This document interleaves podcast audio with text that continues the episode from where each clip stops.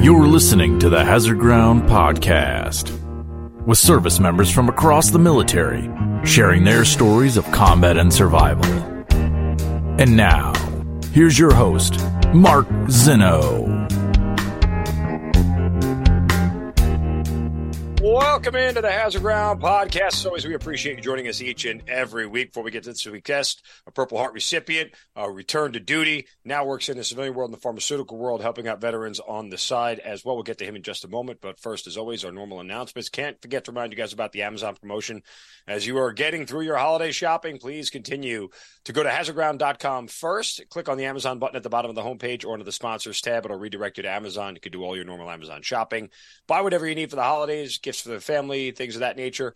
Uh, and we'll get a percentage of what you guys spend. We'll donate a percentage of that back to some of the charities and organizations you've heard featured here on the show. Works the same with your smartphone. So if you have credit card information saved, it'll redirect you right to the Amazon app. And we get credit for all that. So again, go to hazardground.com first click on the Amazon button at the bottom of the homepage and help out veterans charities all across America just by doing Amazon shopping.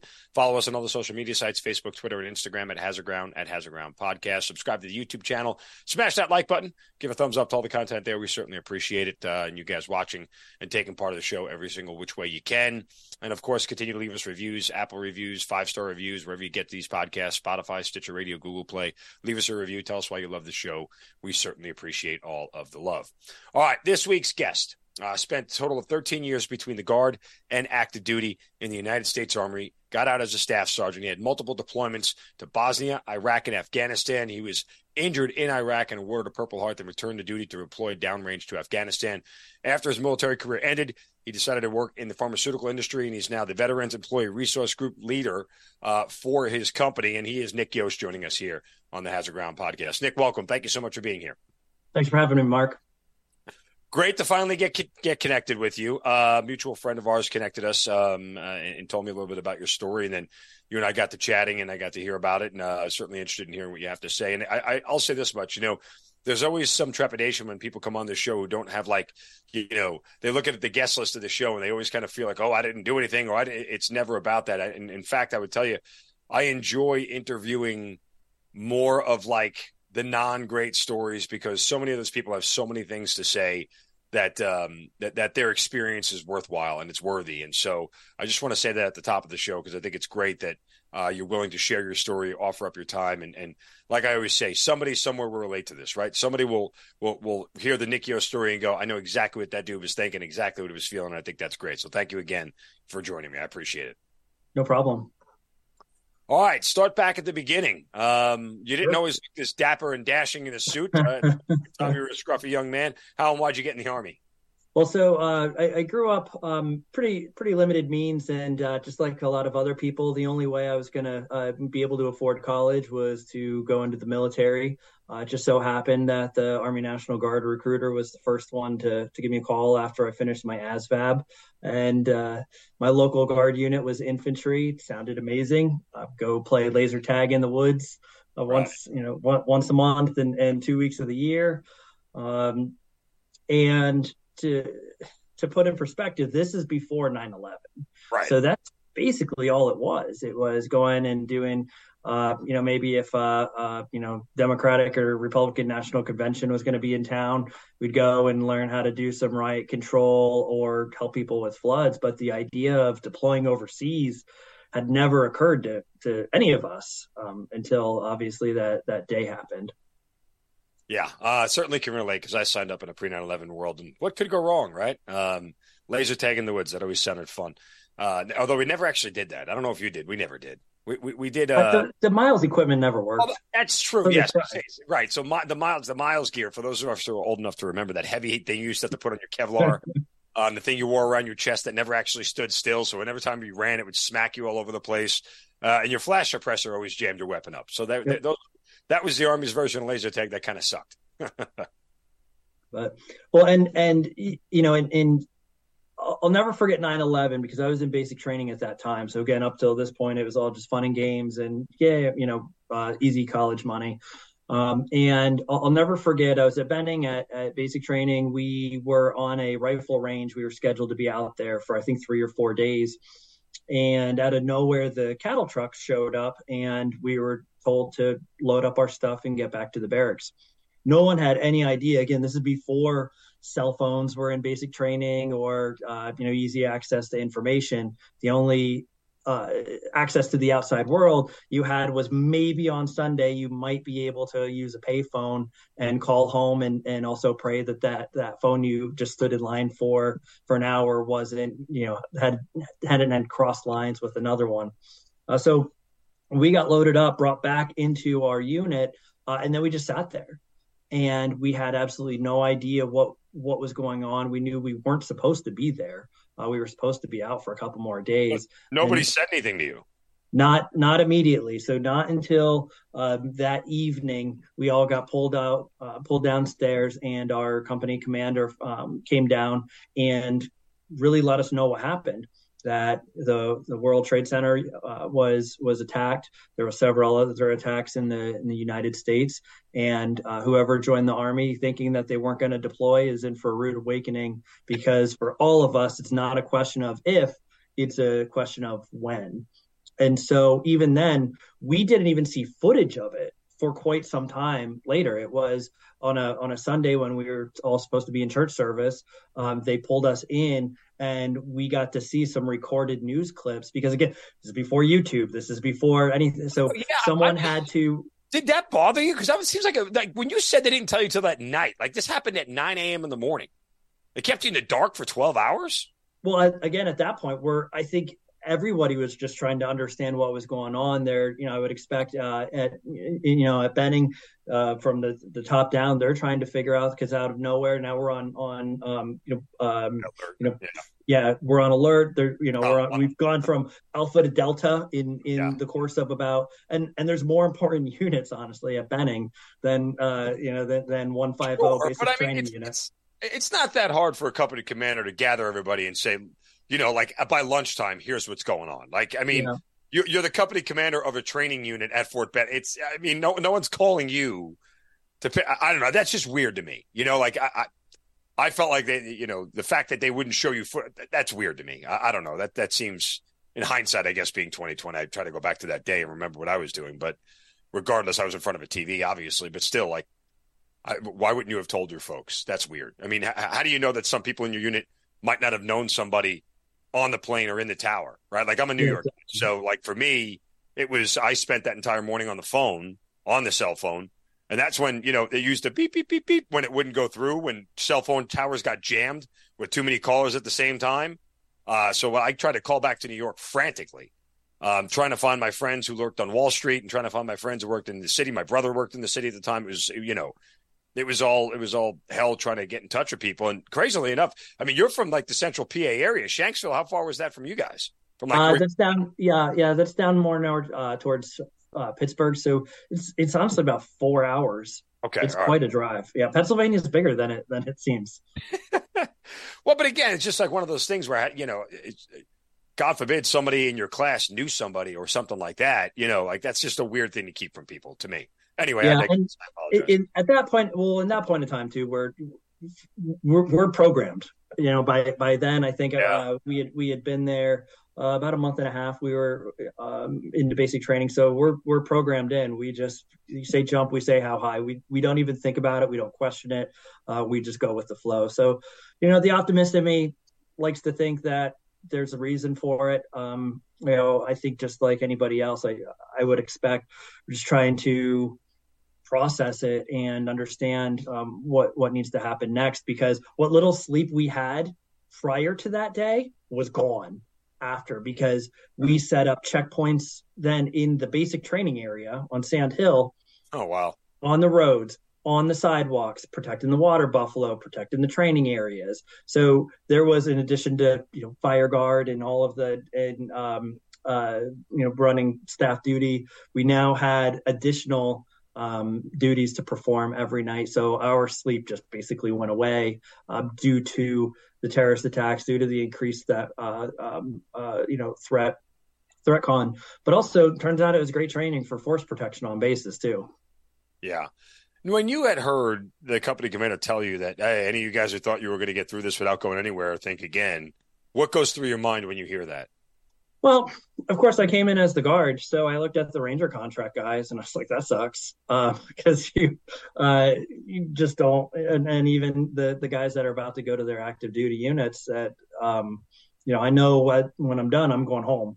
Um, what happens after that, I have no idea, but I'm not going straight to a unit like some of these guys. So I don't know that it really hit me as hard as it hit um, some others. However, there was a definite uh, increase in training um, seriousness um, and, and the approach because we all knew from, from then on this isn't just a game. We're not just running battle drill one alpha to, to check the box and uh, and and go on to the the next phase of training. It's we're going to be bounding as a as a team and a squad at some point, you know, very soon. Yeah, no. Again, I I think um, that level of severity certainly changed all across the board. So you go back to the guard. Um, you know, eventually transition to active duty uh, without fast forwarding too much. How, why, and when, and sort of what were the circumstances? Sure. Well, because of now the global war on terrorism, um, units were uh, forward deployed, but there were still those current deployments that were happening, such as um, you know Bosnia, Kosovo, and so because the active duty units were being pulled into um, uh, Iraq or into at this point Afghanistan, they needed backfill. So we went to Bosnia, and it was a, a really profound experience as a 19 year old to be in that environment, to um, uh, just see you know different cultures, experience um, different things. And again, Bosnia was not anything like Iraq or Afghanistan, but it was still a step up from what we were used to, and I enjoyed it. Um, it I, I enjoyed that forward deployment, and it really called to me. So when we got back from Bosnia, about a year later, um, we were um, tasked uh, for a Iraq train up, and during that training, I was having some serious health issues, and I was eventually pulled out of that training, and I was given an option whether to med board or to be just released from active duty and go back to my home unit. And to this day, I'm really thankful that I chose just to be released and go back to my home unit uh, because right after that, we started losing members of our team. And anyone that understands a, a National Guard unit understands how close knit uh, that unit is with the community. And um, Staff Sergeant Ryan Ostrom was our, our first casualty in, in our unit. And that really hit me hard. It um, for for the first time, the war was real because that's the closest person that I ever knew to you know to to become a casualty. And, and one thing also about the Ostrom family, they they've given between um, his his father, his brother. It's a military family, so they are close to everyone, um, and that that hit hard. And as others in in the unit um, also lost their lives, and in our sister units, I you know my sadness about not deploying turned into guilt and um, as you know, as time passed, my my health improved. Uh, the the you know issue I, I had um, just w- was able to be treated and, and went away. So, as my National Guard contract ended, um, I was just ready for a change of pace in my life. I was ready for something different. So I went to the active duty recruiter um, as as that timeline overlapped, and I said, "Hey, I want to go active duty. Um, how far away can you get me from Pennsylvania?" And he said Alaska. like, works for me. Let's do this. And uh, and before I knew it, um, as as my guard contract ended in in August, uh, by I think uh, October November, I was at MEPS, and uh, December I was I was on my way uh, to Alaska through Fort Leonard Wood. Why did you want to get so far away from Pennsylvania? Um, you know, you, as you grow up, you're just you, you realize that you just want to change. Um, and also I was really attracted to um, uh, to Alaska because I was supposed to go to Stryker Brigade up at Fort Wainwright, right. and so having come from a mechanized infantry unit uh, in in the Guard, I felt like I and at this point too, I'm an E5, I'm a I'm a team leader, uh, so um, it, it, seemed like a really really good fit, uh, but also too just to young, just to go see something and do something wild, and so. The the unit at Fort Leonard Wood screwed up. And as I got my orders from the you know the you know human um, resources people, yep, uh, my yep my household goods were uh, going to Fort Wainwright. However, the orders that I in my hand had me going to Fort Richardson. Now, no, at this point, those, those, are two different bases in Alaska. Very much so. Alaska, but yes. they're two places. Yes. Uh, so as I as I researched it, because I at this point had no idea what was going on at Fort Richardson, uh, it was it was Fourth Brigade, 25th ID. At, at, that time, it had just recently been stood up just for this uh, this uh, deployment to Iraq. Uh, but it was an airborne unit. I was like, wow, I get you know I could jump out of planes. That sounds cool. Uh, they were they were already deployed, and having that that guilt inside of me um, that I I you know fate fate had me on that deployment and I didn't go, and I need to check that box. I I need to be you know um, fulfill that aspect of life. So I went back into um, you know the, the, the I think PERSCOM and said, look, keep my orders where they're at. It's a lot easier to change my household goods to Fort Richardson than it is to change my orders to to Wainwright. Yeah. Uh, and they just got to make a right turn instead of a left. Exactly. And I had no idea um, I think the the the challenge that that that right turn was going to have in life. Right. When you said uh, I was really attracted to the Stryker Brigade, you paused. I thought you were going to tell me you were really attracted to a girl, and that's why you were leaving. No, in fact, uh, all of this all of this overlapped for when I met my wife, and oh, um, oh, really, okay, we, we didn't know. Uh, she at that point she was teaching in Colorado. She's from uh, from Pennsylvania, and we had just at that point we just kind of met and started dating but she was going back to colorado to teach. And now i'm going to alaska. So now at that point um, uh, i didn't i didn't know it but i had i had just started a relationship with my wife see? Di- divergent paths can come back together there nick. It happens happens to the best of us. All right. So you headed off to alaska alaska in the Stryker brigade. Um, and you said it was you know life altering and life changing what happens next once you get there? Well, so yeah, once I once I get to Richardson, um, it's a it's a whole different reality. And i knew that i was going to have a lot to learn. And as i came into into fort richardson we went into what's called replacement brigade uh, or as, as, a as a replacement in the brigade just waiting to be um, assigned a unit and then fly out and it was pretty clear early on which unit I was going to. I was going to Able Company 3509. Uh, just the, the, the casualty reports were um, just uh, overwhelming. Uh, in fact, as as I was headed to Iraq, I crossed paths with our company commander who was coming out uh, because he was wounded, and so um, it, it, was it was not hard to see as I was flying to a lot or flying to Iraq though. Um, you, you go through all of those feelings. You know, I chased this down. Is that you know why why did I do that? You start getting nervous. What you know, oh, yeah. what if I can't perform? Um, you know, up to up to the, the level these guys are at.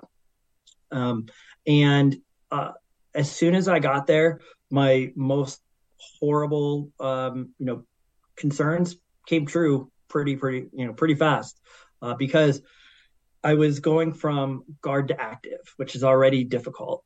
I'm not airborne going into an airborne unit uh, that's never fun. There's all sorts of fun names for that. Um, but also they had been deployed dirty, for six dirty leg being the most. Yeah, exactly. Yeah, nap yeah. and all that good stuff. Uh, Nothing like chewing on your own, right? It's yeah. It's just, oh my gosh, yeah, yeah. we do best in the military. but uh, they they had already been in country for six months. Now, again, going back, this is the 15 months rotations. So they had already been there for six months. They've got nine months left. They've been continuously under fire. They've lost so many, you know, so many members of the team, um, and now I'm coming in, and um, it, it, was probably the worst first day, you know, outside of you know being you know killed, injured, or or you know something horrible. Uh, but it, my first day, I don't think could have gone any worse. Um, I'll, I'll, never forget driving into into um, my uh, uh, OP Delta. There's a big sign spray painted on the HESCO barrier uh, that says "Welcome to OP Delta. Jesus hates you." You're like, awesome. I this is ah. you know, just a, a, morale boost as as soon as you drive in there. You gotta uh, love the cynicism and sarcasm of soldiers, don't you? Like, yeah, taste it on real thick, don't we? Yeah, we're and and at this point, the unit is uh, deployed to Fallujah to help augment the Marines there as as part of the surge, and so there's also a, a healthy bit of of um, uh, cross um, you know, banter between us and the Marines. Uh, you guys can, you know, lock down your area and like, you know, we don't need you, get out. So there, so there's even that aspect. But, um, you know, I'll never forget my first day. Um, my squad leader was less than enthused to have a, you know, uh, a National Guard soldier uh, that had never been deployed now join his you uh, join his squad as a team leader. Um, as you know, now there's already been a very good um, uh, relationship formed, and everybody knew what everyone was going to do. Everyone knew each other's skills and what they're what they're great at, and, and what uh, they need to improve on. And then I get you know dropped right on them, and it was kind of clear from the beginning that um, this this transition was not going to be what I expected it to be. Um, and I struggled. I struggled hard.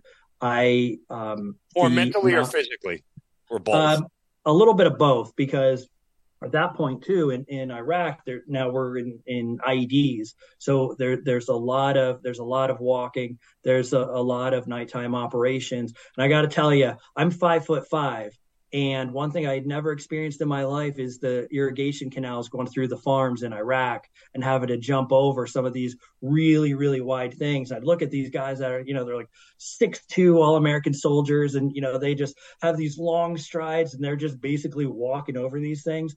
Meanwhile, you know, I'm short, so I'm taking about four steps to every to to the other guys too. So so I'm I'm smoked, and then you know I'll see this this canal, and I'm like I'm not going to jump over this. I'm just going to face plant, look like a you know idiot. So I just you know travel through it. Um, there's the you know the the bumps. Uh, there's just so much getting used to. But the biggest struggle I had outside of um, just uh, trying to become integrated into this team was the night vision. Getting guard, you get you know the the old hand me down night vision and you might use them once or twice during your annual training uh, but not regularly now we're going into an environment where we basically only conduct night operations where we are uh, workers at night yeah Exactly. So um, not only just understanding that depth perception that I didn't have of, um, oh, there's a, a, bump in the field, step over that bump. Instead, I would trip, fall on my face. You know, uh, everyone would laugh and we'd keep going.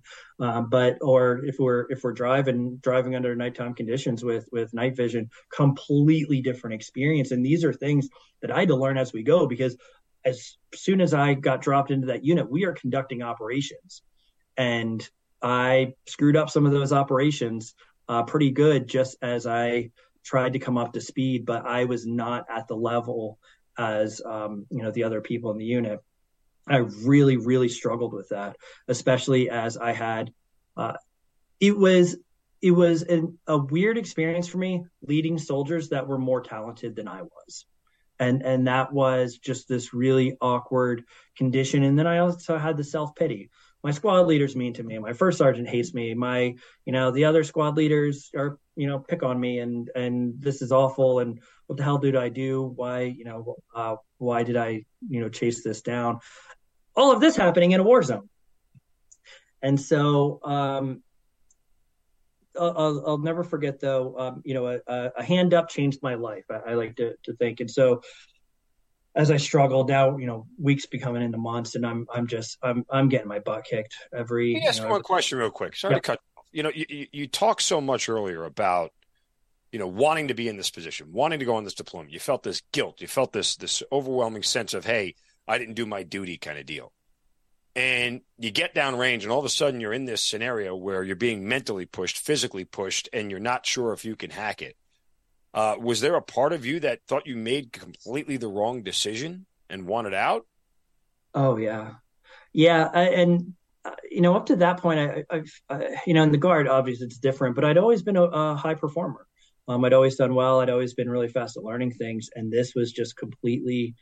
Uh, there was just no figuring it out. There was no um, no learning. It was uh, it was just trying to keep up and and not get any of my guys killed or or do anything to contribute to anyone being you know hurt. That was my my first goal because i don't want that on uh you know the combat's already hard enough. Conscience, right. And too many things are out of your control. And, and my biggest fear was something happening that's within my control happening to, you know, and, and, and leading to one of my guys being, being injured or killed, especially as we're in this zone where there's, there's bullets flying every day. You, every, every day there's a crack, you know, going, going over our OP.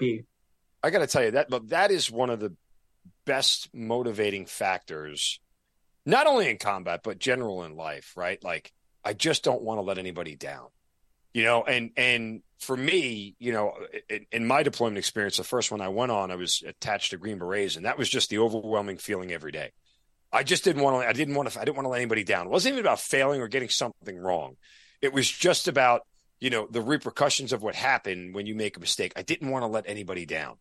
And what a motivation that is every single day to be able to work on that. Although it feels like a lot of pressure sometimes right? Although it feels like a big weight um, it, it really gets you moving in a different gear sometimes, you know? Yes.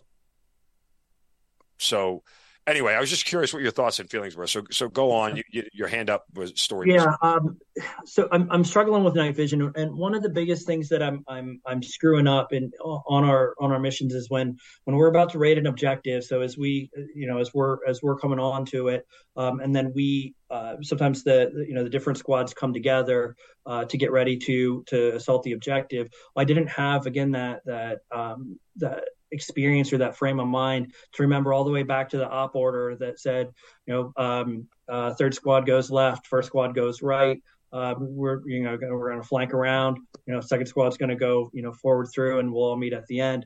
I I didn't have that presence of mind or that experience to really fully understand that. So when we got to the um, you know to the, to the staging point and we all got intermixed, I was struggling. There was a couple there was a couple missions where we'd all get we'd all get together um, and then we'd all come back apart, and I couldn't tell who was who, and you know I normally guessed wrong. Uh, and and followed the wrong squad or you know the uh, the wrong team um, to to their objective. And now again, my my guys are high and dry, having to figure it out. And you know, once again, Sergeant Yost screwed up.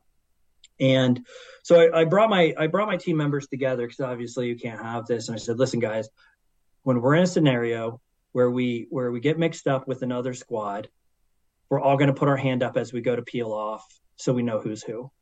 And it wasn't it was it was for me. No one else needed that in the squad. That was for me. And um, uh, lo and behold about a, week or two later uh, same scenario. Uh, we're coming up we're about to raid an objective and um, we start peeling off and i'm just about to follow the guy in front of me and to my left i see a hand go up. And for the first time, it really dawned on me that I have got to get it together because I am not serving my soldiers well. Because time after time after time after time, as I'm trying to come up to speed, as I'm trying to to do well, as I'm getting frustrated because I'm, you know, uh, you know, people are mean to me and uh, and um, you know, and I'm not fitting in. Um, I'll never forget that hand because that was the time that I realized I need to stop thinking about all of this other stuff. And I need to be here for my for for my soldiers. And I need to start leading them. I need to start stepping up our level within our team and I need to start forgetting about the rest. And that was a huge turning point for me uh, in, in that deployment. And of course, then once um, you know, once that internal focus really happened, where it's like, listen, I, I don't care. I don't, you know, okay, I got, you know, you know, first sergeant's in a bad mood. Oh well, and um, and who cares? What what am I doing for my soldiers right now? Um, how am I leading them better? How am I becoming a better leader? And then after that happened, things started, you know, kind of falling into place, uh, which was which was control what you can control, right? I mean, that's what it boils exactly. down to. Yep. You know, um, I just so started much, focusing on the right things. There's so much in combat that's a variable there's so much as you said you can't control right? And there's a randomness to it all that is completely impossible to figure out. And the only sanity you can give yourself the only security you can give yourself in combat is to can control what you can control. And that's the way you train the way you fight um, the, the, the standards with which you guys train and live by with each other to protect each other. All those things are things you can control to a, a degree that um, where the enemy doesn't necessarily have a say. Uh, exactly. to a certain extent you're reacting to what the enemy does but that is you know that's pivotal and and the laser focus there i think is important right? Not only for uh, keeping your keeping your soldiers alive, but also, you know, as you talked about, for your own mental clarity and sanity, because any leadership position involves a lot of things coming at you at a very fast basis, uh, and your ability to decipher and discern which of those things are the most important, which of those things that you need to react to the most, which of those things are ultimately, you know, life threatening or not, uh, all boils down to how quickly you can process all that stuff and then get back to controlling what you can control. Yep. No, you're totally right. And and the the amazing thing about this unit is it was all very very high performers. Um, but it didn't come together the way a unit normally would. And so a lot of the people in this unit, I mentioned how this this brigade was stood up just for this deployment.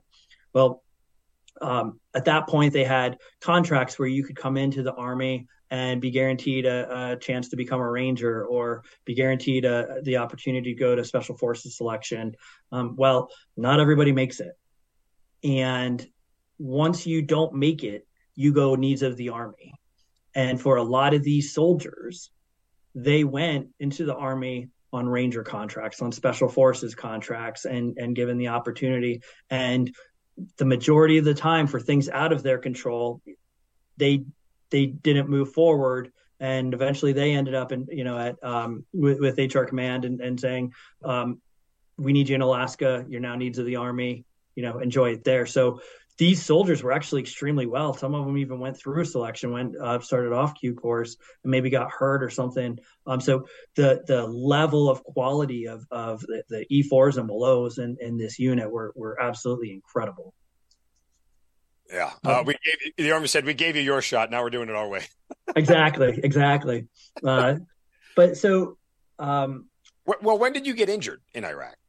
So, and it's funny because we transitioned out of Fallujah after a couple months, and I was thrilled because it was breath, the breath of fresh yeah, air. It was like, oh my God, we're so we we joined back up with our brigade that was in the Babel province, uh, south of Baghdad, um, and uh, went to perform operations down there. But uh, yeah, I could not be happier to be out of Fallujah because that was uh, that know, was the, the only place when I was there in 05 to 06. That was the only place that really gave me the pucker factor. That you know scared the ever loving snot out of me. Like when they yeah. told you, I need you to go out to Fallujah, and I'm just like, okay, why? can I ask why? Am I allowed? To? can we just bomb it? Uh, I, I would just, yeah. Can, can, we just call a couple of warthogs in and fix this? Um, I mean, because I drove north, I drove south, I drove, you know, all throughout Baghdad and even areas of Sadr City. To me, as bad as it was at that point in time, didn't really give me that pucker factor that Fallujah did. And again, I was there when Marines were hung from the bridge and, you know, all that, that stuff had happened. And, and, you know, you knew it was probably the worst place. Fallujah Ramadi were the worst places in Iraq at that point in time. And again, why you get the second battle of Fallujah in 2007 is because, you know, everything after the first one in 2004 had kind of, you know, boiled over again. Uh, mm-hmm. And so that's what made it an incredibly tough place to be. So I, I totally understand your hey, all right, we're getting out of Fallujah, thank God, right? Yeah, it was, and I, I should be gravy.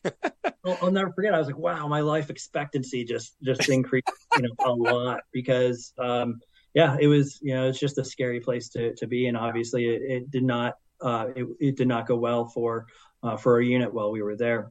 So as we redeploy back into Babel province, I'm you know uh, at this point now there's there's that camaraderie that has started to to develop there that uh, that connection has has started to become better for me, and um, our very first patrol in at our new base it was supposed to be a walking recon and uh, we were going to start conducting operations in a new area. And there's a couple things that we wanted to see, uh, but um, just clearing operations, or was it just regular patrolling? Were you this was just a regular. Uh, this was just a regular patrol, um, uh, just a intel gathering uh, patrol on some areas that we were going to be operating in pretty soon. So there wasn't it wasn't a raid. It wasn't there was not a uh, you know a kinetic um, you know, focus as, as you know much as there isn't one in Iraq. You never know, uh, but you know that was really not the intent. It was a 12 kilometer movement just to um, to to go through and understand. Now we're in a new place. Let's understand the the lay of the land better. And so um, I was I was on point for that whole movement, and um, we, you know, the majority of it again, 12 kilometer movement, kilometers one through 10, no issue. You know, we did we did our thing and kept going. Um, as we came into kilometer 11, there was a cluster of houses, and um, no big deal.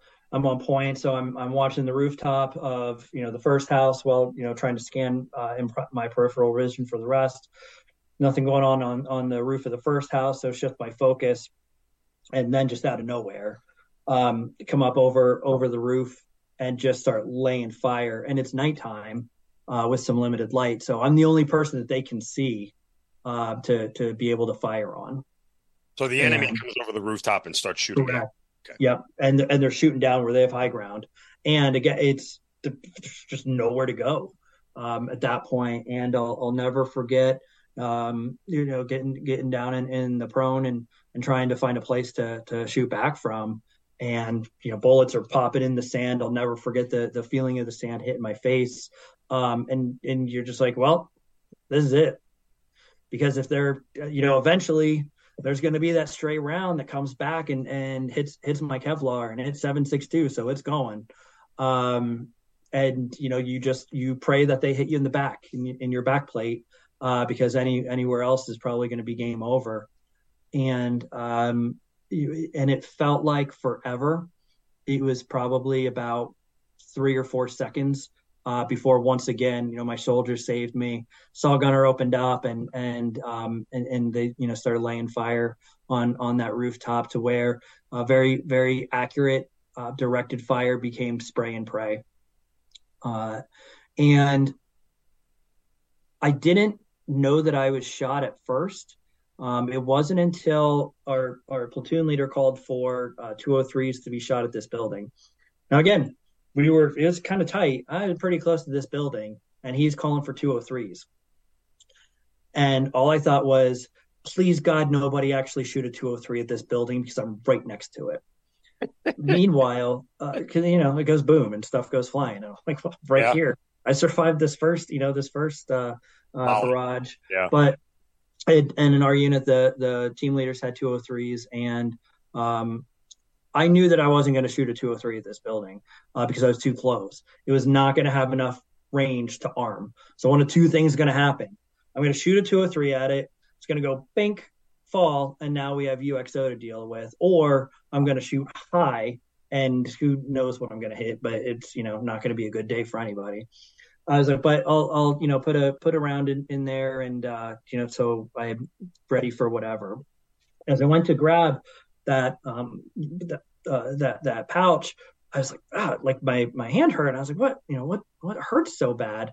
And then I saw just the the rip through my glove. Let's see, um, of just you know a straight line, some blood, and I can see you know my um uh the you know skeleton and and oh, tendon from my yeah. thumb, and I was just like, oh my god.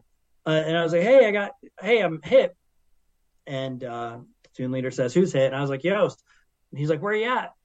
And in the middle of you know still active firefight after I just gotten shot in my left hand, I raised my right hand to say I'm right here, and it took me about half a second to be like, "What the hell am I doing?"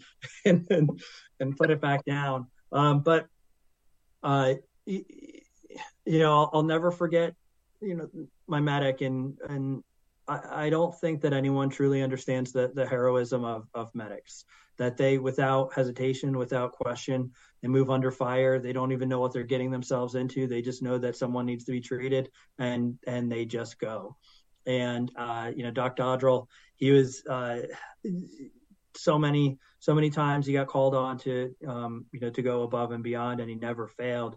And and just to put it in perspective, now at this point the uh, docs moved up to me, and now again, still still active firefight. So I've got my weapon laying on my forearm as I shoot, yep. as he's next to me, wrapping up my wrapping up my finger as my brass from my weapon is basically just tinking off of his his Kevlar. I don't know if any hit his face. I hope not, because that would suck. Uh, but um, you know, without you know, without hesitation, without question, just um, just execute. And um, every medic in, in the military that I've ever experienced, that's that's always been the mentality. Uh, but so uh, wrapped up. Uh, finally, you know, got got bad guys, zipped them up. Uh, the QRF came to uh, to pick him up and to to run me over to the the medic center. Uh, eventually, got um, and I, right away I realized that my wound wasn't that big of a deal.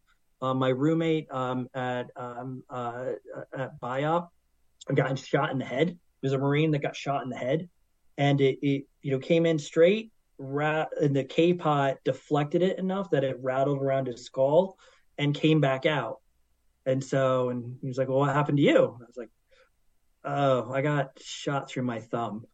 and so, uh, you know, and and and some of that just you know cross cross rivalry, but um, you know, from uh, that kept me, I think, from early on. Um, being too um, down on myself or, or feeling like, oh my God, I got injured, like I suck. It was um, it showed pretty early that you know anything happens in war. Um, you know, you had mentioned before that when you were in Fallujah, you know, you had guys were getting hit and guys were going down, and you get hit, and, and the severity of the the injury, I don't necessarily know that matters because there's a, like I said, the randomness. If you had hit the ground a foot to the right, you have a completely different set of results. Um, you know, and and acknowledging hey, where I laid down was lucky enough not to be in the right. I mean, yeah, I can't tell you how many people I know were new that when IDF indirect fire was coming in, we're in the wrong spot, yeah. and uh, they didn't do anything wrong. There's just no way to know. I say all that to say, you know, uh, what does it do to your mindset? I know you said you had a pretty good idea of feeling like, hey, you know, I'm overall pretty lucky, nothing to be down about, but still, the reality of combat at some point has to hit you when you're watching other guys go down um, did any of that start to take its toll on you while you were downrange?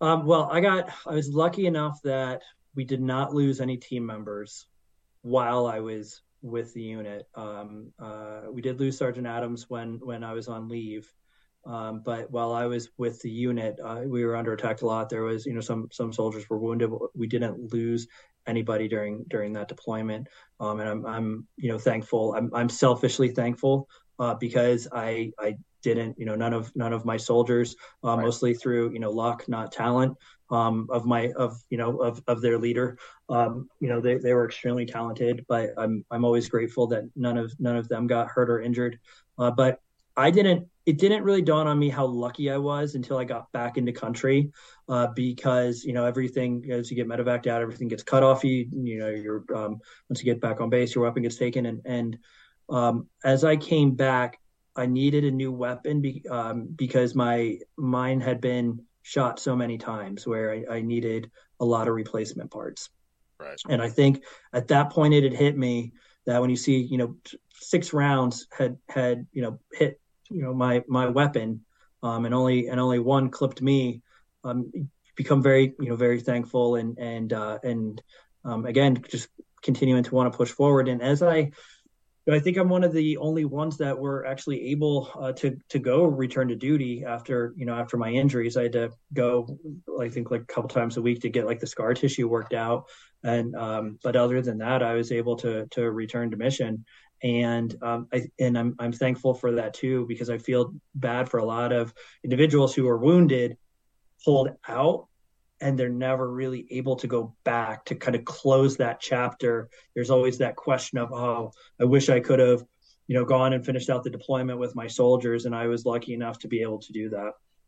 Um, you mentioned that you lost somebody while you were on leave. Uh, for a guy who, um, you know, was feeling guilty for not being there the first time originally when they went, uh, there was there any residual guilt about losing a guy when you weren't there? Maybe you thought like if I didn't go on leave, he might still be here. Um, no, um, only because uh, Sergeant Adams was in a in a different squad. He uh, or in a different platoon. Um, he was in first platoon. I was in third platoon. Gotcha. So I had I had known him through passing, um, but but we weren't you know close or best friends. Um, I always I you know always remember him as someone that was, you know, nice to me and, and supportive as I struggled uh, to to try to get acclimated to this new environment and and this new unit. But um, it, uh, you know, it definitely um, it made it harder, I think, to everyone, and it was a, a big reminder on um, we're not done yet. you know, we were we moved out of because again, still this is that time period where we've moved out of Fallujah. We've you know we've we've moved to Babel province, and everyone had that same. I think you know, I, not speaking for uh, for all the other soldiers, but I think everyone had that sigh of relief, like oh my god, we're not in Fallujah. Okay, life's easy now.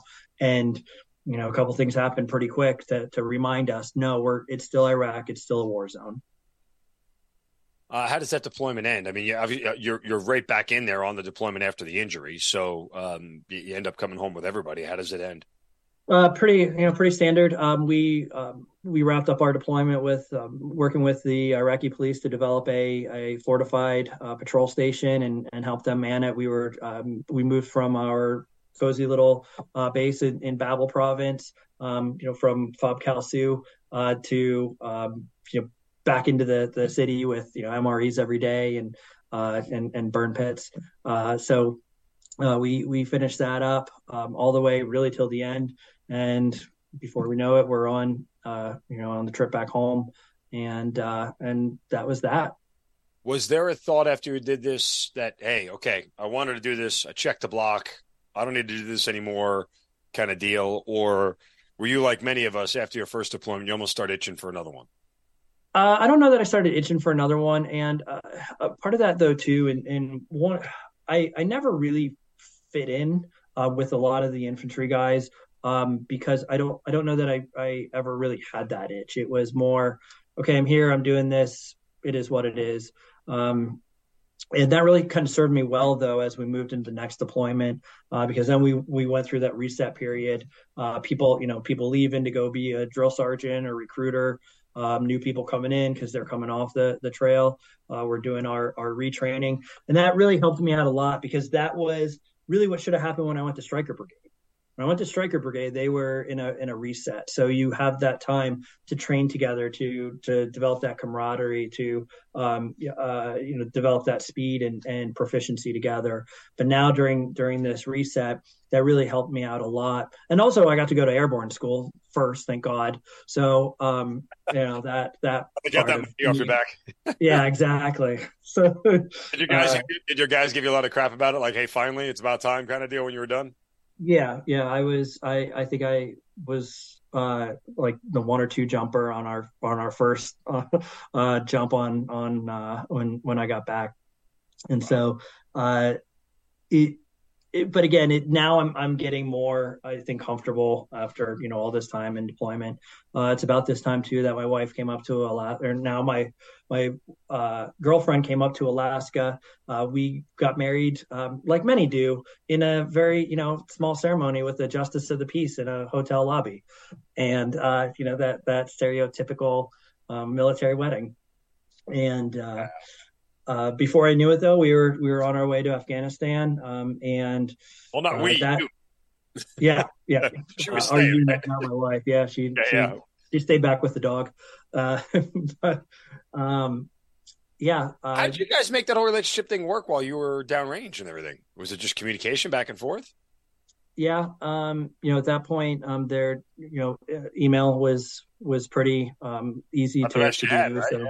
Yeah. Um, every once in a while, you get like the satellite phone. At Fallujah, I think we got to call home maybe once a week with the satellite phone. The the um, squads kind of passed it around.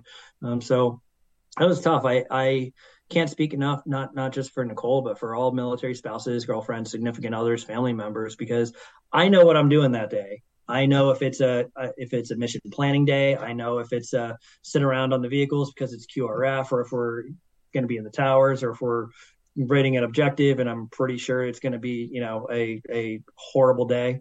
Um, they don't, you know, my my mom, my wife, they don't really understand that, and and I'll never forget having to come back to Afghanistan, especially or Iraq after I'd gotten shot, um, and and and just seeing my mom, especially because now it's not just her her boy uh, went to war; it's he's already been shot and it's now he's going back. And and same thing too with afghanistan. Um you know you, you start wondering like am i like a um uh, should, should i not be here? Maybe that's the universe telling me like hey uh probably a poor choice to do this. Uh your mother or your wife ever ask you about what what went on down there?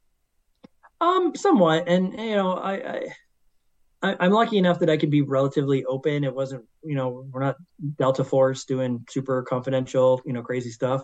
So, um, generally speaking, I could be very open. I could uh, go into Google Earth and show them right where I got shot, um, and you know what that lay of the land is like. So that's, you know, that's that's nice to be able to do. Um, and it also is therapeutic to just be able to kind of talk about it because um, whether, you know, I think um, you know uh, that combat impacts everybody differently, but it impacts everybody. Yes. Yeah. And um, you know, it always uh, it, it's also challenging to to talk about it because came in during that time of quiet professionalism. Do your job, shut up, you know, be done, go on to the next thing.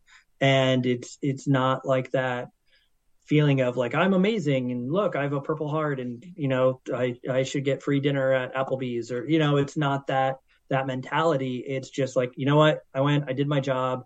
Um, I didn't even really think about what I was doing other than, uh, am I, am I doing right by my soldiers? Yeah. And I think that's, you know, obviously the, the, the more paramount part of it. But uh, as you get back to Afghanistan, is there any sort of, are you feeling better heading into this deployment than you were the last? Any sort of trepidation? Yeah, no, I definitely feel a lot better. I, I'm better trained, especially. Um, but but still, um, I, I would not consider myself still at that you know at the point where especially all the other you know team leaders were at um, in terms of just proficiency, and um, I was I was really given a great opportunity to come off of the line and it's something that uh, really changed my life because I feel like you know I'm a smart guy and I would have eventually gotten there, but I still wasn't progressing as fast as I would have liked. But there was an opportunity to come off the line and work with our leadership on non-kinetic operations, on working on the the development aspects and and kind of thinking through the impact we're having in in in our area of operations, um, and work with other non-governmental organizations on the projects that are planned in in in our sector. And that was huge for me. That was a great opportunity for me to really just kind of breathe um, to to be able to use you know um, a, a, different um, you know muscle. Uh, but it also i think showed me that it's it's okay. Like I'm, i can be good at other things. Like it's okay to not be you know the best team leader the best squad leader because i can be really good at other things and and you know contribute in different ways. So it was it was always tough especially if the guys were going on like a long mission if they were going to be gone for you know a week or two. Remember we were there when Bowe Bergdahl walked off his base and um oh, you know to, to, yeah and and to see the guys go out for you know one two weeks at a time just you know kicking down doors to try to find the guy. And and I'm there and now I'm a headquarters asset so I'm working in the TOC. And there's you know there's always that um that uh, you know that that kind of pain inside. Um, but you know that also kind of inspired me to to work harder to do better at what I was tasked with doing. And I think it went really well. Um, at that point now, I'm I'm I'm promoted up to staff sergeant, and I'm really having an impact on um, on our local population in terms of the hearts and minds aspect. Was there any part of you that, after being in the jock and being away from the boots on the ground sort of aspect of the job, was there any part of you that missed that? Oh yeah, yeah. Um, the just the uh, you know the, the guys come back they're coming back dirty they're you know sweaty and everyone smells and um and uh the you know just the um you know that level of camaraderie you miss it.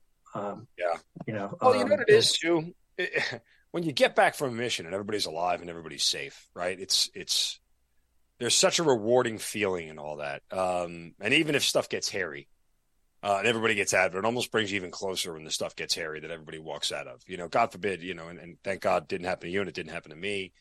That anybody that uh, that I took out, you know, uh, didn't come back. But you talk about that whole thing, and you kind of brought a visual burn in my mind because I can remember what it was like walking, you know, getting back on base, you know, going straight to the chow hall, or whatever it was, because you had eaten in eight or nine hours, like just to grab something to eat, and you're all sweaty. You know, you just look different. Everybody else is in their regular uniform, right? But you just look different, and you got your body armor and everything else, and there's a sweat line from where you know yep. you uh, you were wearing the body armor versus your sleeves and everything else, dust all over your face, and yeah, you have that line across your forehead from where like it's like from, dust from here down. Yep, yep yeah. Uh, and if you were dumb enough to wear those stupid goggles, you know, you had the the, the big raccoon eyes. Um, exactly. Yeah, you could always tell who was gunner that day. Yeah. Um, but uh, but no, it, and it was it, it did end up being a struggle because especially when Bergdahl went went off um, there was a, a pretty significant um, uh, um, attack on on one of our fobs where our unit was split. Uh, we were we were at one base, we were at Orgun-E, and um, uh, two other platoons were um, were tasked to go um, uh, like up in really up in the mountains, and they got I mean destroyed. We had you know multiple casualties, multiple significant um, uh, uh, uh, wounds and injuries up there, and um, yeah, that uh, the whole Bergdahl thing. Obviously, I mean, we could talk forever. Um, there are so many aspects of him walking off that base that really aren't well understood because it's too often focused on him and his his direct actions, but people don't realize what happened in support of him moving and actually a, a very uh, intelligent enemy that knew how they could they could attack certain places to move assets to cover you know to cover his transportation out of the the uh, country it um you know it that that one uh, event changed i think everything for for the rest of that deployment yeah i mean the frustrating part about what Bowe Bergdahl did more than anything um is the lives that were lost trying to find him Yep. That's the that's the part that'll never I'll never let go. Just and, and again, I wasn't attached personally to anybody there or anything else, but you know, it's one of those things where uh, we don't leave anybody behind. Um, and even if of his own volition he chose to walk off that base uh, and go rogue and do whatever he wanted to do, uh, the fact that you broke sort of the code that you know you know you're going to put other people in harm's way. It's like you said before, right? You just don't want to put anybody. You don't want to let anybody down. You don't want to make sure that you're the reason that other people are getting injured or killed. Exactly. the reason other people got injured and killed. And that is a very hard pill for any of us to swallow, whether we were there or not on the surface. If you've been in combat before and bullets have whizzed by your head and bombs have blown up in the truck underneath the truck that you're in, you know that that's not anything you want anybody else to experience and would never put anybody in that way in in in harm's way willfully. And again, that's generally what happened there. Yep. Uh, and and and it's not just the casualties that came from you know knocking down doors. It's uh, it's it's the casualties that that came of uh, you know distracting attacks and um, yeah. Uh, I'll you know. It, you know, July 3rd, and, and, the the irony of that day was it was um, two years to the day that I had been shot, and so that day was already kind of on my radar of um, of like, oh wow, it's you know my two year anniversary. Um, and and that's when you know the the the attacks started happening and um, again and um, as a lot of us then moved up to up to um, that that OP to um, help out and, and uh, provide a QRF force and help augment because again these guys now were in a firefight like for quite a long time. And and they just needed someone to work the tower so they could catch some sleep. And so yeah there's there's a lot of things that happened that were went well beyond just you know saving him. I you know my my feelings on it i i agree. I you know we don't leave anyone behind. I yeah it's it was a it was a really stupid thing for for him to do. A lot of people lost their lives. A lot of people got injured. Um uh, I, i'm supportive though of of bringing them home because we we don't do that as as as you know yeah. whatever stupid thing people do we you know we don't leave them behind. No, and again, I, I think those are two separate things, and two things can be true. It was a really asshole, selfish, you know, move that got people hurt and killed. In the same respect, that doesn't justify us leaving him there for the enemy to do with what they want. I mean, it's just yep. not. You know, we, we we don't play that game. So, um, but reasonable minds can choose to disagree, and you know, I don't I don't think that that's necessarily germane to to your specific story in any size, way, shape, or form. But it does shape a little bit of of you know it's funny because when you look back on on everything, uh, and, and, recently I've come across interviewing some, you know, Afghan vets, uh, people who were at Abbey Gate when it exploded and everything else, and you know, there is a general sense of, um, you know, when you you put these these hindsight twenty twenty glasses on, you think of things like Bowe Bergdahl and all the people that went after him and everything else. There's a sense of what the hell did we do? That was was that really worth it? Right? Was it all really worth it? Was all the lives we sacrificed to find that guy worth it when it was, it was a trade that they could have made at any point in time to, to get the guy back? Right. I mean, so the, the prism and the perception with what we view certain things after the fact, I think changes as we get more time and more distance from it. Um, and I don't know that we get necessarily more clarity, Nick, but I think we get some level of emotional distance that allows us to view things differently. Yep. No, completely agree. And and um and it it took a, a, long time even after we came back it was there were still so many questions on on why he did it why you know and and um and sadness about you know our our um you know our, our unit members that were lost um in, in, you know in in the attacks that were covering up the movement. Um it was because then it pulled all the air assets to to support the um support the fob. Um but uh yeah, I mean, still, I, I no one knows. It, it's frustrating, but but you know, eventually, um, you know, that deployment ended, um, and came you know came home but i had so much success and i really enjoyed doing these development activities that i thought you know what maybe that's my calling. Maybe uh you know i do okay in the infantry but you know i'm not like i'm i'm not an all-star. So but i did really well at, at doing development activities. And so at that point, I put in my civil affairs packet and go to Fort Bragg, start going through the civil affairs pipeline. Um, and at that point, it's really kind of the peak. You know, now my mil- my military career has peaked at that point. Um, I just didn't know it uh, because then um, it, it, I I never really thought how I could relate to my my uh, soldiers in Iraq that came in on a special forces contract or ranger contract and then just really just out of the the randomness of a a percentage of a school saying look only 50% fail or 50% pass.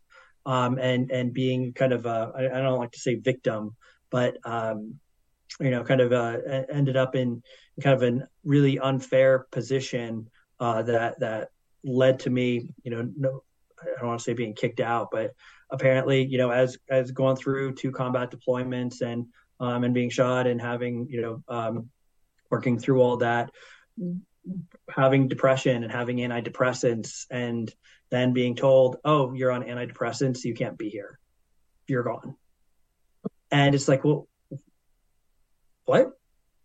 Uh, and and I I was taken back because I at that point had given everything I had, you know, to the best of my abilities to the military, um, hoping that one day if I ever needed, you know, like a hey, you know, technically yes, you, you know, this should happen, but you know, we'll, you know, let it slide. Nope.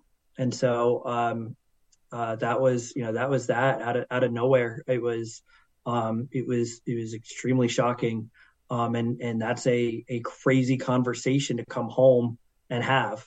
Mm. Where, where, did the the depression science antidepressants get to come into play? Was it just how did it? Um, we all... were going out in the field and doing a bag check, and dumped bags, um, and um, I was like, oh hey, like when you know going through the so they're going through checking all your stuff, and uh, so you know go through my shaving bag, and I'm like, okay, yep, here's my, um, you know, here's my uh, you know, shave gear and oh, here's my medicine. And um, they're like, well, what's the medicine for? And I was like, uh, one's like multivitamin, one's an antidepressant. And it was like, what?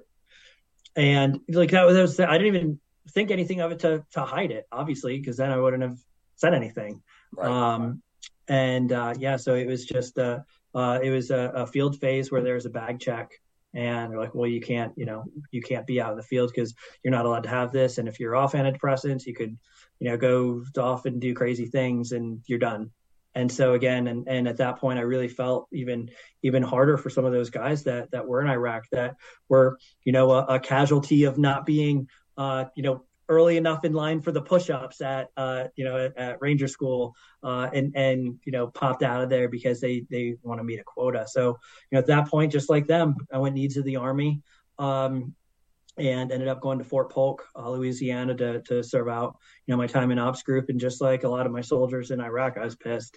I I was uh, was like, this, you know, this is unfair. This is ridiculous. Um, and and we see now the impacts though of a lot of that as we see you know, um, you know, not just special forces, but any any special operations unit, especially psyops, especially civil affairs, how understaffed they are because there was just a a um, focus on on cutting anybody for any reason so they could show how elite the school was, and meanwhile they they you know let a lot of you know a lot of people go. It ended up great for me. Um, you know, I, I didn't know that at the time, uh, but I finished finished off my time in the the army um, at ops group working with um, units that were getting ready to deploy um, in in um, um, developing that uh, role players that would be you know if they were going to Iraq we'd bring in a unit and make them pretend to be the Iraqi police the Iraqi army. Um, and, uh, and and so I got to work with those units. But at that point now I'm wrapping up I, have now finished off my four year degree. Now I'm wrapping up my master's degree um, I've kind of lost my love for the army. Um, I, you know, if I if I had to jump, I'd you know just sit there and just be like, I really don't feel like doing this today. And so I knew it was time for a change. Um, plus, you know, my my daughter had been born, um, and uh, and you know, I'm I'm thankful that a lot of uh, that that hard work and resilience that I learned in Iraq, especially, has then followed me into my civilian career uh, because that's really same lesson. All I'm really focused on, on is am I doing right by by those individuals that I'm working with every single day, and what can I do to make things better? Yeah, I mean, and it's interesting. Uh, you had 13 total years of service, 13 plus. Um, what about seven in active duty, right? Six or seven, right. seven, yep, seven. Um, usually there's that whole speech that comes along with it. Oh, you're so close to 20. Why don't you just stay? Um, you said you fell out of love with the army. How did you know you had fallen out of love with the army? Um, really, uh, there. It's funny how life is, is uh, uh, you know, can can be put into a, a, couple defining moments. You know, for instance, when uh, when I was at Leonard Wood and they they screwed up my orders, that's a, a defining moment in my life. Um, I'll, I'll never forget I was visiting my wife um, in because uh, she had stayed back in North Carolina to teach because Lord knows there's nothing to do in Leesville and DeRidder, Louisiana. Um, but uh, so so I was back visiting her. We were out to dinner one night, and and I was just unhappy. And she made the comment. She's like, "What are we doing here?" And at that point, I don't think that I had really ever considered getting out of the military. I was just I was here, you know, and I'm I'm in E6. I'm probably you know flirting with E7 pretty soon. Um, I'm I'm doing okay in, in my role, uh, knowing that I'm I'm probably going to be uh, getting uh, uh, you know restationed pretty soon to a different unit, probably a deploying unit.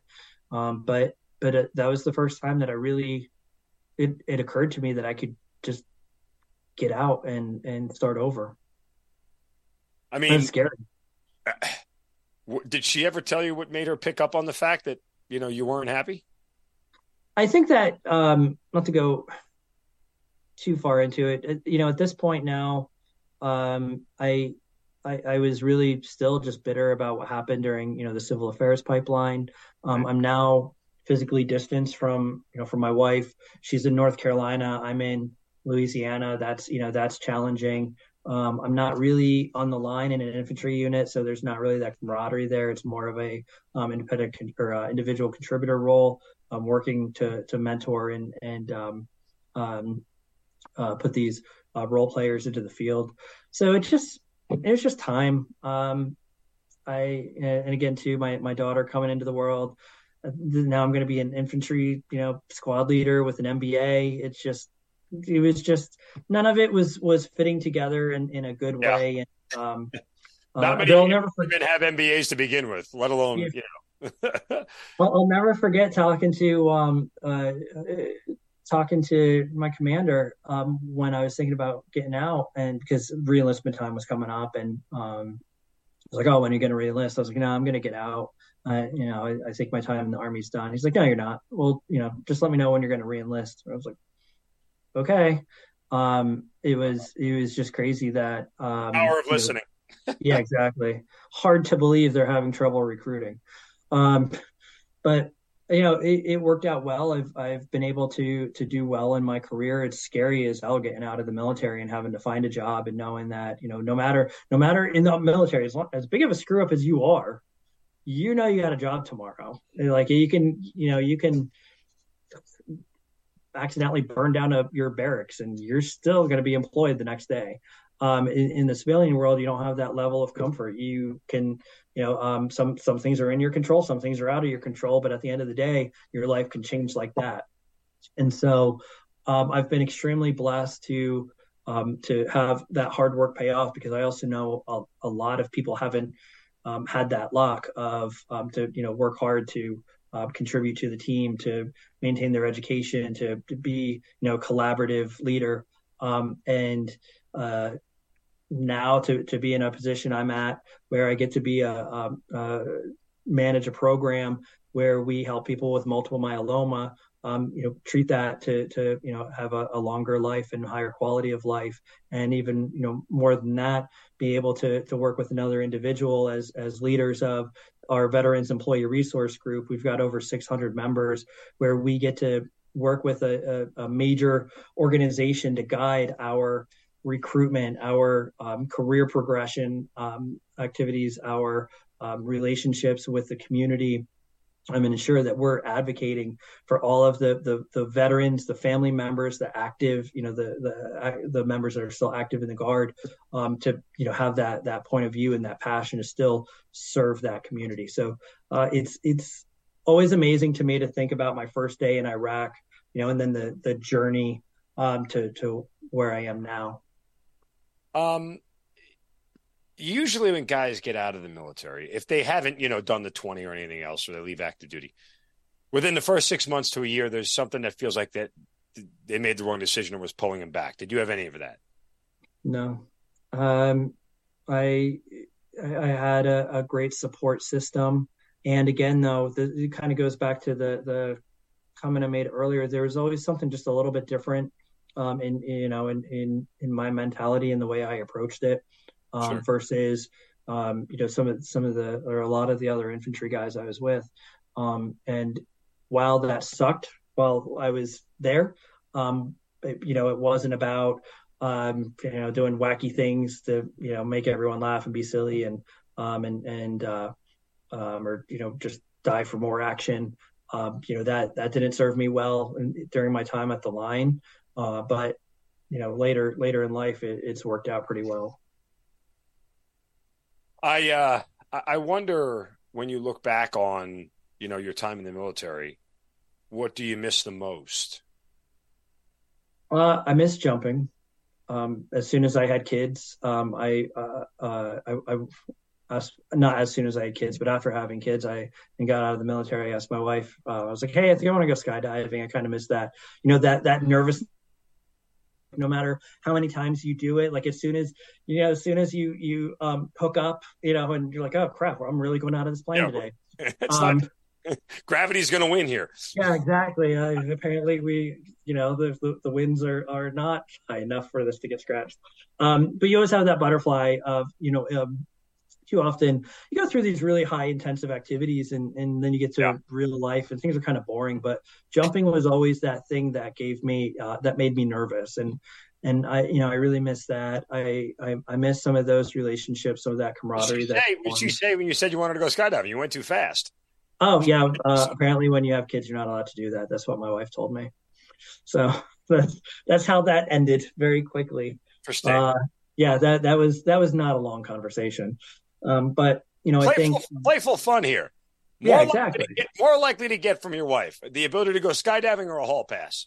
oh, uh, skydiving. Yeah, okay, I, right. I, don't. Plus, I, I don't even know, know what, what the line was. I'd, I'd, just be like, "You sit there. I want to play video games because now I got the the evening to myself."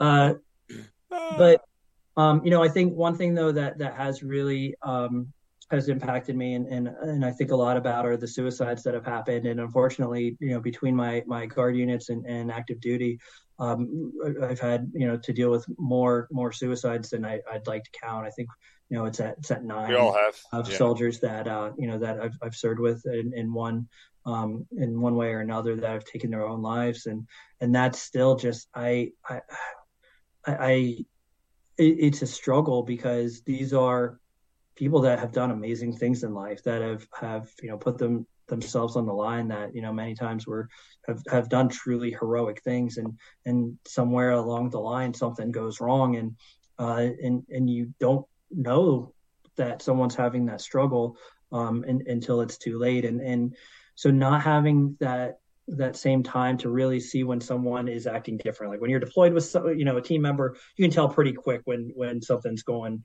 you know kind of sideways. But but once you get out and and civilian world happens and and sometimes you know i'm i'm um, I, I, feel i'm you know more successful in my civilian career than i was in my military career a lot of people that's backwards they you know have done amazing things in the military they can't quite get the civilian life aspect right um, but I think that's you know the biggest thing I, I, I, miss is having that connection, being able to to be there and and easily um, kind of help people out when they're um, going through struggles. Because now that everyone's all you know in their in their lives and families and all parts of the country, you get disconnected until you know sometimes you get just the you know horrible news.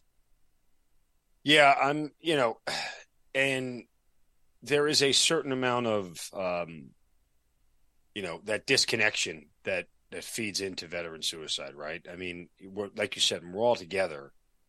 Um, that camaraderie is, and, and you know, you said it before. It's, those are the things you miss the most, right? It's just knowing that you got your buddy next to you, you have somebody next to you that uh, one, you know, always has your back. Um, two, will never leave, right? Like they're not walking out of the foxhole on you, and um, you know eh, that that reciprocity that you do the same for them is is connective tissue that uh, that is only forcefully broken by separation from the military and each other. And so when you lose that, um, a lot of a lot of veterans are searching for another another squad, another platoon, another you know place that they can have those same feelings. And when they don't get them, it becomes very difficult to deal with. Which brings me back to you. Um, where are you with everything? Uh, where are you with your own mental health journey and, and what you've gone through and everything that you had to go through. And um, you know have you unpacked all those boxes yet in the, the compartmentalized spot in your brain? And and what does that feel and look like for you? I think it's um you know it's a it's a journey. I think um looking back there are you know there there are times in the military that um you know that that for one reason or another they just stick with you and it's it's hard to to get over it um, whether it's you know something that happened in in direct combat or or maybe something you know an interaction that happened with um, you know your squad leader or or another team member or um, or you know just something that happened out uh, you know out in the population um, on a patrol that just something you know crazy happened and you're like oh Jesus now I can't unsee that.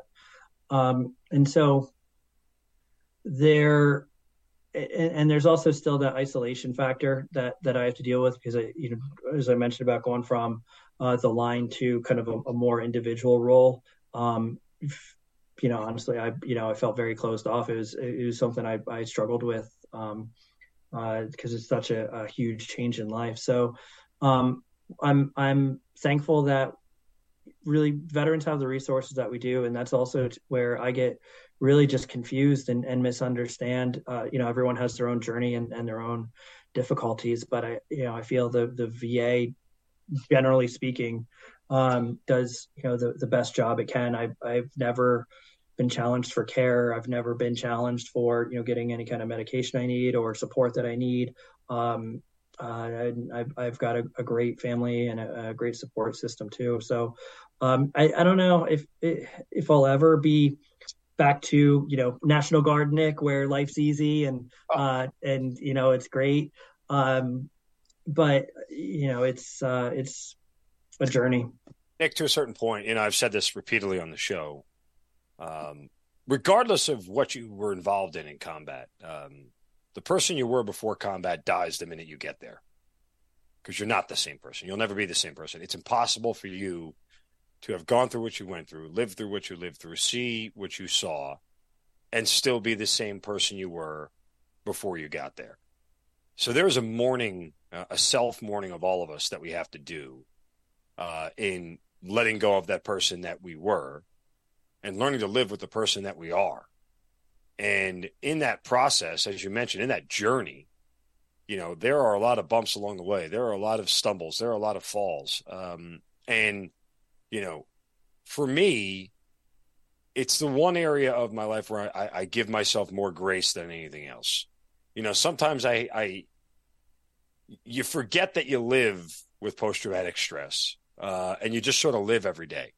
And then every now and then something happens that reminds you, hey, uh, you know, you need to cut yourself some slack here because you're not going to get everything right every single time.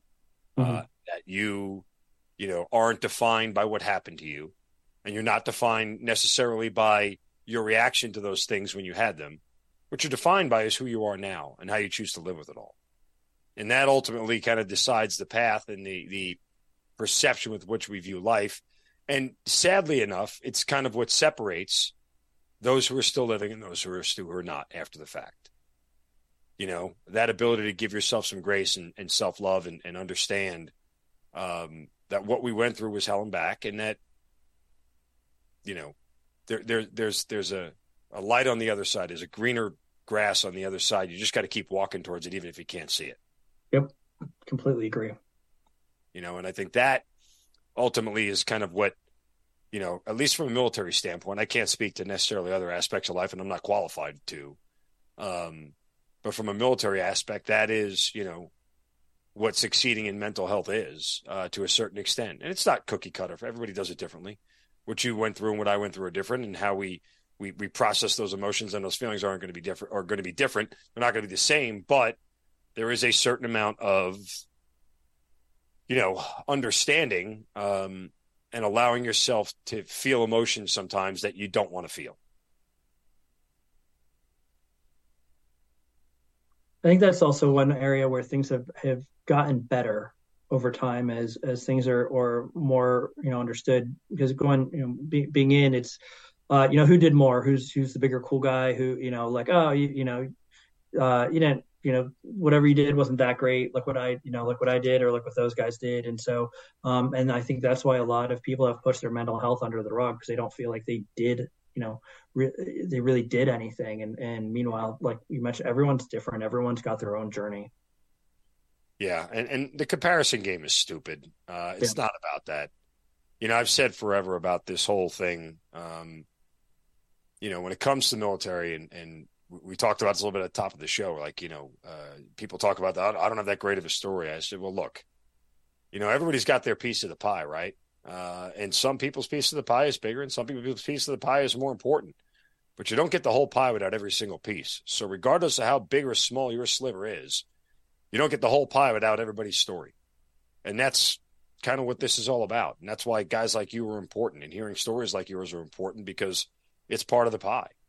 Uh, and and you know we don't get that total complete effort without everybody. And and I think that there is value in that, and it's part of the reason this show exists. And hopefully will continue to exist is just to share stories like yours because again I, I would tend to think and this happens more often than not because i usually get notes and emails or whatever from guests who have come on you know after doing the show they, they kind of just do, do a deep breath and reflection and there's a certain catharsis of this whole thing of reliving it all and going through it all again and you just almost like a weight lifted off your shoulders. You're like man it was it's been a long time since i downloaded all that stuff. And then you remember that the journey is continuing to download that. You can't just you know eh, you empty the box once in the closet and it's like well hey guess what? The next season comes and the box gets filled back up and some of that stuff that you emptied out ends up back in there again. You got to empty it all over again.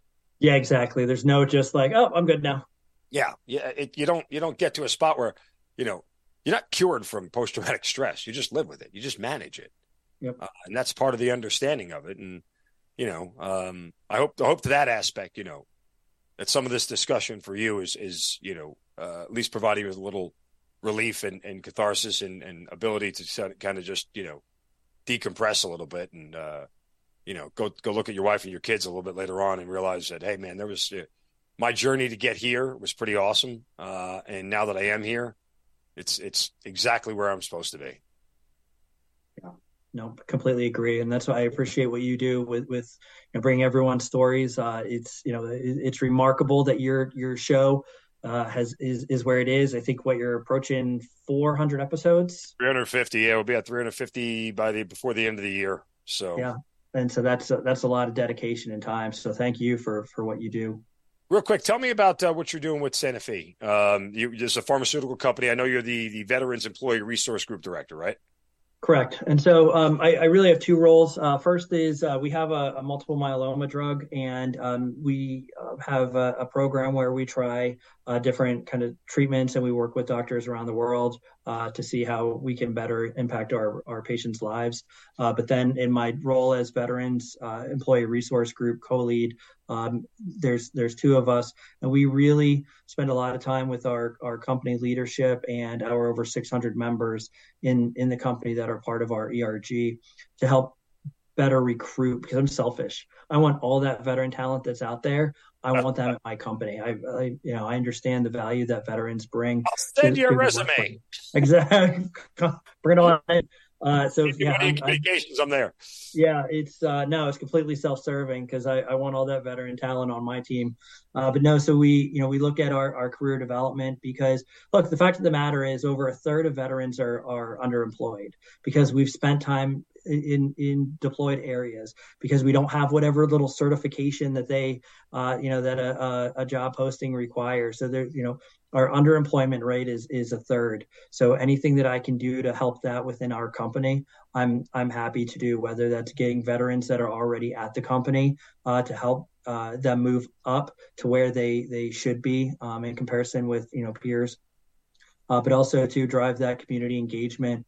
We've had a lot more community outreach this year uh, to to just support um, uh, you know all of the great organizations around us that are making an impact you know, as much as we can as a as a company. So it's an incredibly rewarding experience. I get to work with amazing people um, and and learn new ideas and new ways to to reach our veterans, our our our current military members, and especially our spouses and family members and military supporters. Because again, going back to like it's easy for us. We know what we're doing that day. Uh, not so much for family members of deployed soldiers that maybe work at the company, but they, um, you know, those family members need as, as much support as as that you know deployed fam- uh, the deployed person does. Never hurts to have a second FRG, that's for sure. Uh, yeah. At least one that they can connect with that's not military. Uh, it's a little bit of a different tenor of the conversation, to say the least. Well, look, continued success with that. Uh, best of luck to you, your entire family, the wife, the kids, and, and continued uh, you know, growth personally for you. Um, it's amazing to hear your story. Thank you for your time and your honesty and sharing everything with me. I really appreciate it. Great to get a chance to know you. And, uh, you know, again, man, it's just awesome, awesome to hear your story. Thank you for having me. I appreciate the opportunity to tell it. Nick Yost, thanks for being part of the Hazard Ground. Thank you. You've been listening to the Hazard Ground podcast, hosted by Mark Zeno. If you have an interesting story to tell and you'd like to be on the show, send us an email at producer at hazardground.com. And if you like the show, don't forget to subscribe, rate, and review on Apple Podcasts. Thanks for listening. We'll see you next time.